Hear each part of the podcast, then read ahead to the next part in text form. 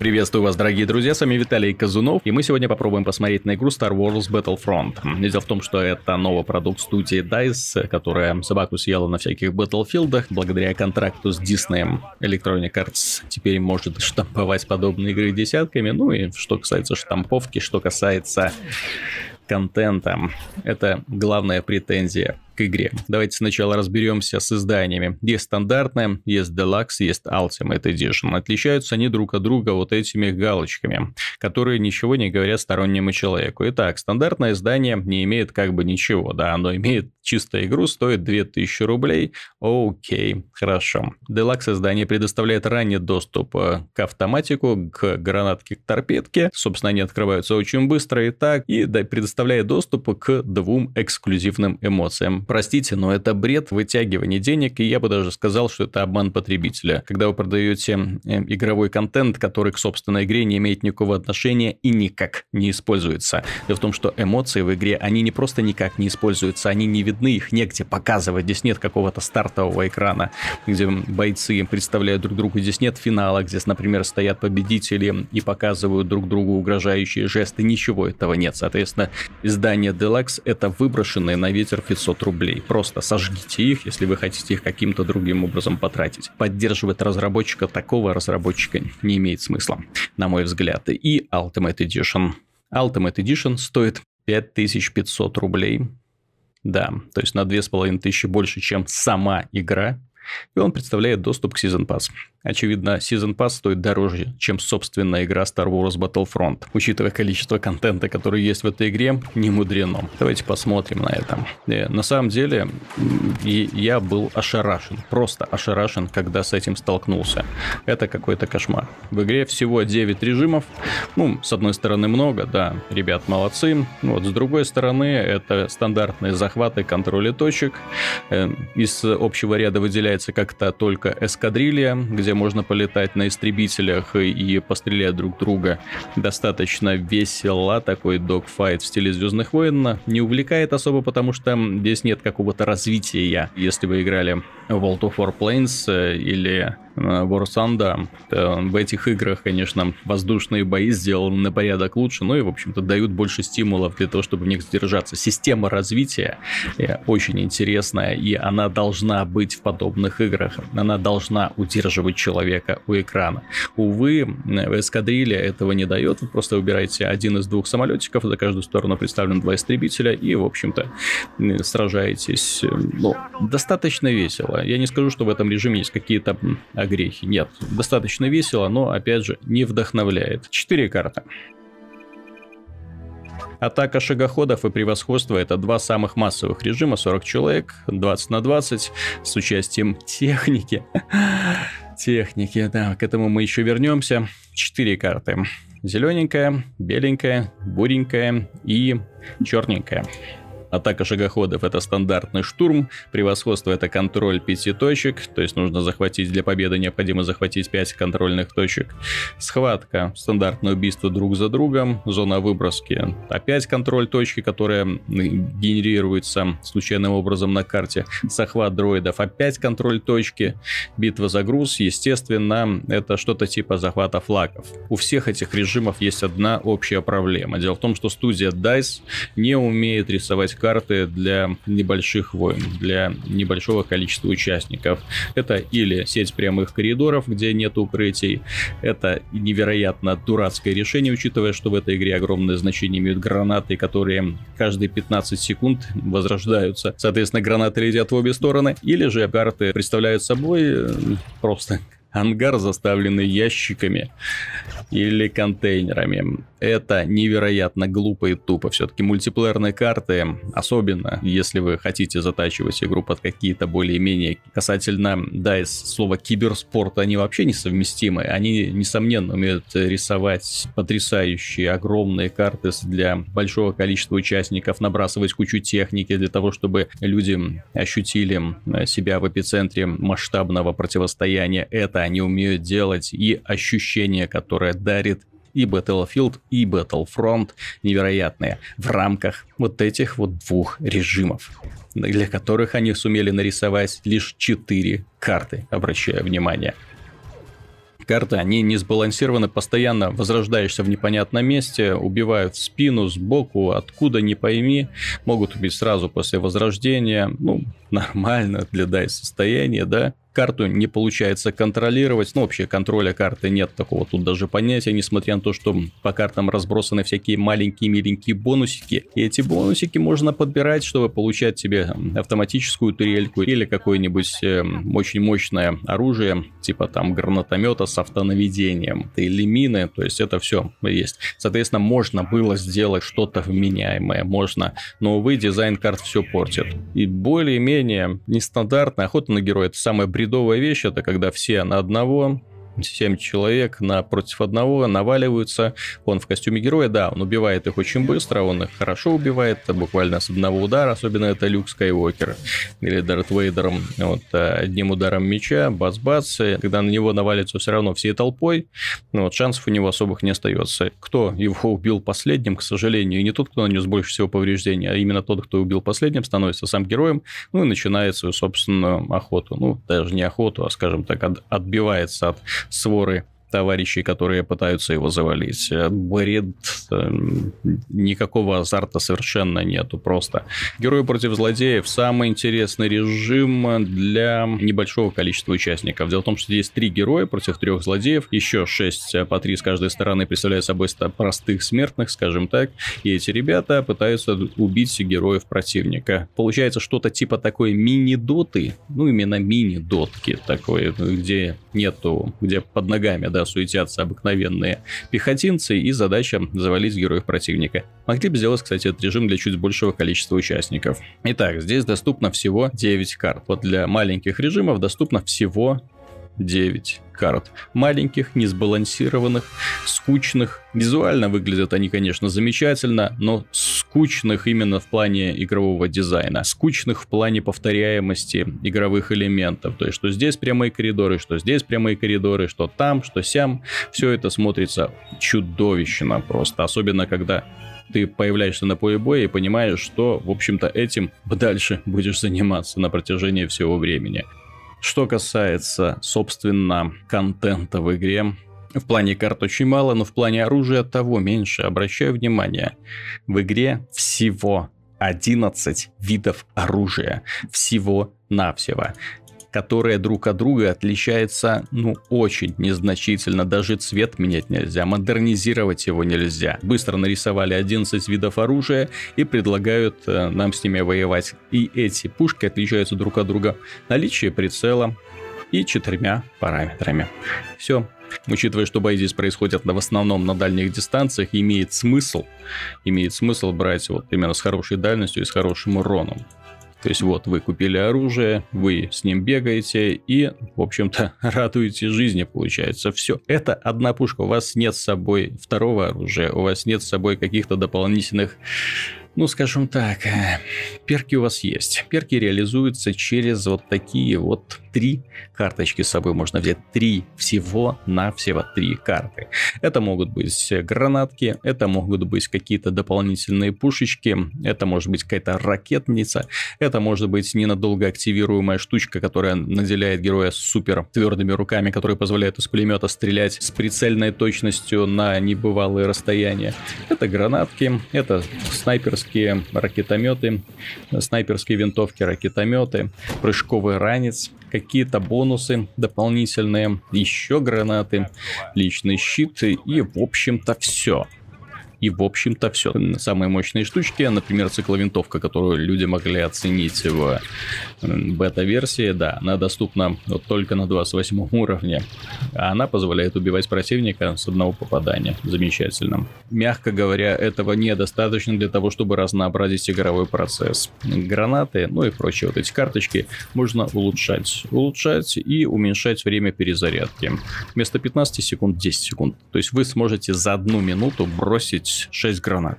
Представьте себе. Особенно учитывая, что у них очень большой э, радиус от э, атаки, э, они позволяют творить совершенно невероятные вещи.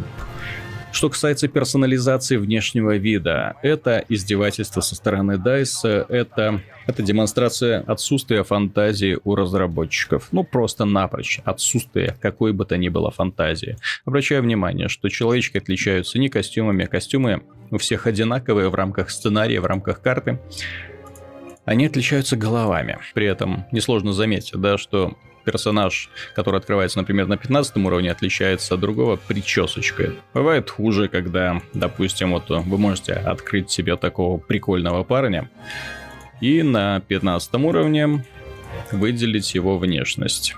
Как думаете, кто-нибудь заметит в пылу боя, что у него что-то поменялось? Абсолютно нет. Итак, единственное, что интересно здесь есть, это на 40 уровне наконец-то появляется возможность нацепить голову какого-нибудь инопланетянина. И на 50 уровне, да, вот превратиться наконец-то в такую вот няшку.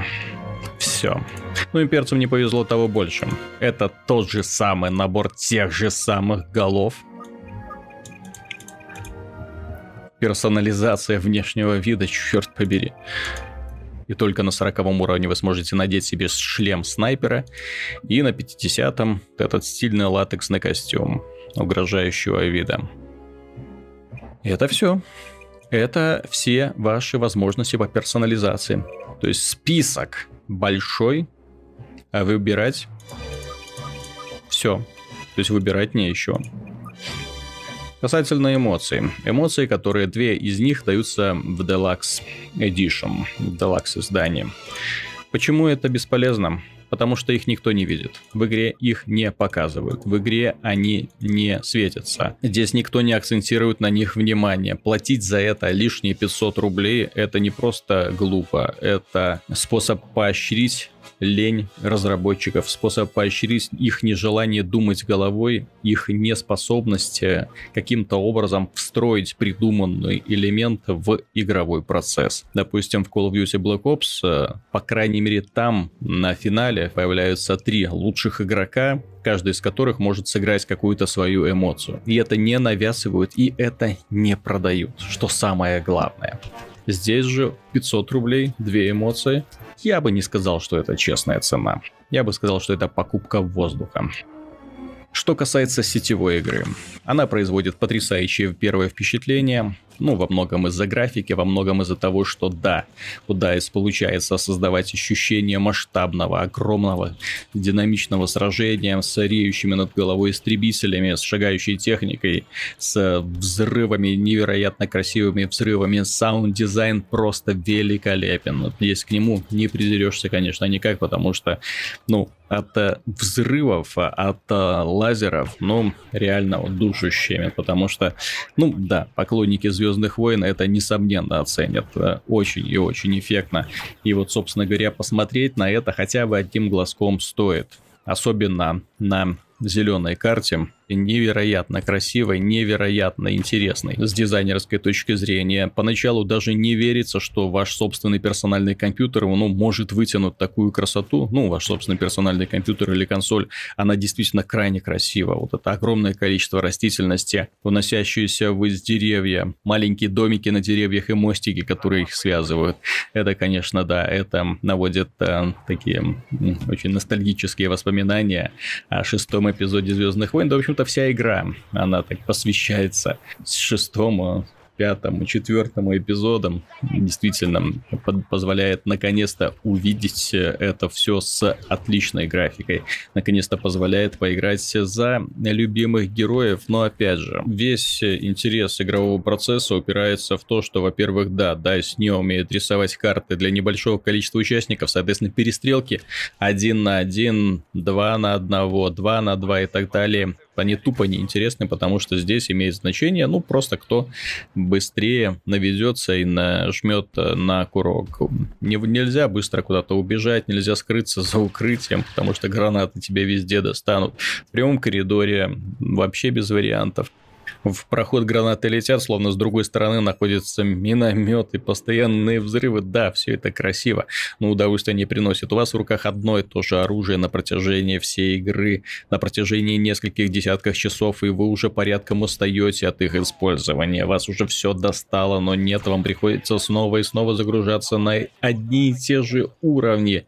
Вы уже знаете, как свои пять пальцев, и да, вы снова и снова играете, вы снова и снова пытаетесь побеждать. Именно пытаетесь, потому что о какой-то гарантированной победе речи не идет, все очень хаотично, и контролировать это едва ли получается. Но, тем не менее, вот на превосходстве атаки шагоходов хотя бы есть элемент зрелищности. Но, опять же, 4 карты, 4, черт побери, карты. Всего-навсего. Они надоедают э, уже буквально на втором часу, и больше их видеть не хочется. На остальных режимах, увы, ну, где кому-то повезло, у кого-то 9 карт, где-то 6 карт. И все, и все это снова и снова повторяется. Невозможно найти оправдание разработчикам. Куца система развития, она маленькая, она скомканная. Вот именно вот взяли вот то вот то, до чего додумались, это давайте сделаем казуальный шутер для всех и каждого. Ребята сделали. Только они немножко забыли о том, что казуальный шутер должен предоставлять интересный контент на развитие. К примеру, Call of Duty это казуальный шутер. Действительно, это очень казуальный шутер, но он предлагает то, что не предлагает э, Battlefront. Бесконечные стимулы для возвращения, огромное количество испытаний, огромное количество вещей, которые можешь разблокировать, открывать. Каждое оружие можно прокачивать, сбрасывать в режиме престижа, чтобы получать какие-то дополнительные бонусы и так далее. Там это все работает. Там даже персонализация сделана на голову выше. Да что там на голову? На две головы лучше, потому что можно менять себе разные элементы. Твой внешний вид — это демонстрация не того, какого ты уровня, а демонстрация того, что ты данным конкретным персонажем наловчился играть так хорошо, что да, выбил себе вот этот вот замечательный стильный костюмчик и вот этот вот стильный шлем.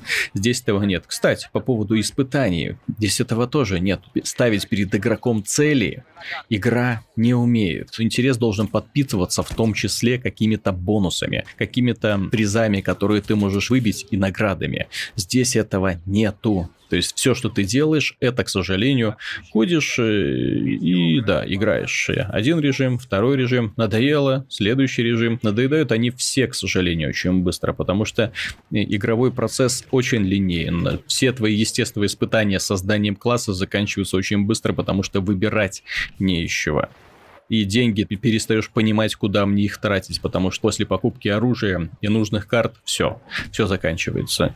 Фактически все, что нужно для победы в этой игре, это более-менее хорошая пушка. Ну, хорошая относительно, потому что все они так достаточно эффективны.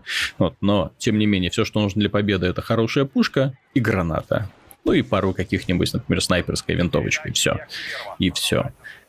Не только мультиплеером единым, в Battlefront есть еще и задание, так называемая игра для одного или аж двух игроков. Представляете себе кооперативный режим на двух игроков. Если DICE хотели над кем-то поиздеваться, если DICE хотели кого-то унизить, то это у них замечательно получилось. В первую очередь унижены те, кто потратили свои деньги на эту игру, которые рассчитывали получить большой цельный продукт, а не заготовку для бесконечных DLC и DLC, увы, положение уже не исправят, потому что здесь поломка в самой основе игры и развитие героя, и количество оружия, и неспособность предложить какие-то новые тактики, и сам дизайн карт. Все против этого. Есть большая разница между казуальной игрой и примитивной игрой. Казуальная не значит примитивно. Казуальная это значит, что механика проста настолько, что с ней быстро осваиваешься. Все. Но казуальная игра должна предоставлять пользователям много элементов для того, чтобы поддерживать интерес. И вот Call of Duty является идеальным примером казуальной игры, потому что количество контента, которое может открывать человек, бесконечно практически. Ну, особенно если учитывать, что игра дается на год, и в следующее приходится все начинать заново. Здесь же нечего открывать, здесь не за что бороться, здесь нет испытаний, которые интересно было бы выполнять, потому что, ну, в принципе, игра не ставит перед игроком никаких сверхзадач, не награждает его чем-то. К сожалению, игрок, который добился максимума в этой игре, никак не отличается от игрока, который, ну, просто играет. Нельзя не выделиться внешне, не выделить какой-то внешний вид оружия. Докачайтесь до 50 уровня, получите уникальный скин, один на всех, и все. И все, на этом все ваши бонусы, на этом все ваши привилегии заканчиваются. Это, я считаю, издевательство. Итак, кооперативные миссии. Ну, на самом деле, это не кооперативные миссии, миссии для одного или двух игроков. Это крайне мало. На самом деле, один человек, который сдерживает волны противников, это, ну, просто тупо. Все, что предлагает Battlefront для игры в одиночку, это просто игра против набегающих волн противников. Нужно пережить несколько волн, одни и те же враги, одни и те же виды техники, гребаная ATST, которая на тебя постоянно нападает, или два ATST сразу. Вот эти капсулы, которые падают с неба, их нужно захватывать для того, чтобы получать какие-то бонусы, типа турелей, гранатометов, противопехотных или энергетические куполы и так далее. Подбирать сердечки для того, чтобы получить новую жизнь, если вас убили и так далее. Но все это как-то как-то не вызывает энтузиазма и, честно говоря, надоедает гораздо раньше, чем заканчивается первое знакомство с этим режимом. Потому что бегать на одном пятачке снова и снова, убивать одних и тех же врагов, оно приедается. И я не понимаю, понимаю, честно говоря, как можно было создавать игру, в которой настолько унылый игровой процесс, настолько все скучно, настолько неинтересно убивать врагов.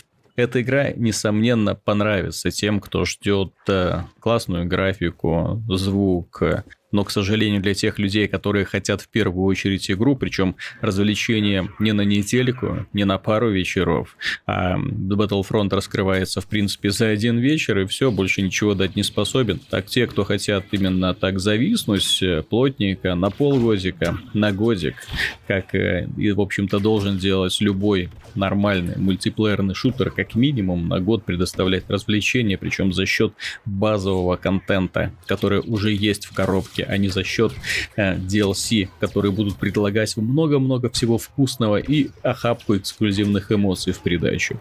Нет, эта игра, к сожалению, не справляется с поставленным планом. Это скороспелый продукт, в котором упрощено все, что только можно было упростить. Они превратили Battlefront уже на стадии релиза в игру-доилку, которая предназначена для того, чтобы продавать для нее DLC.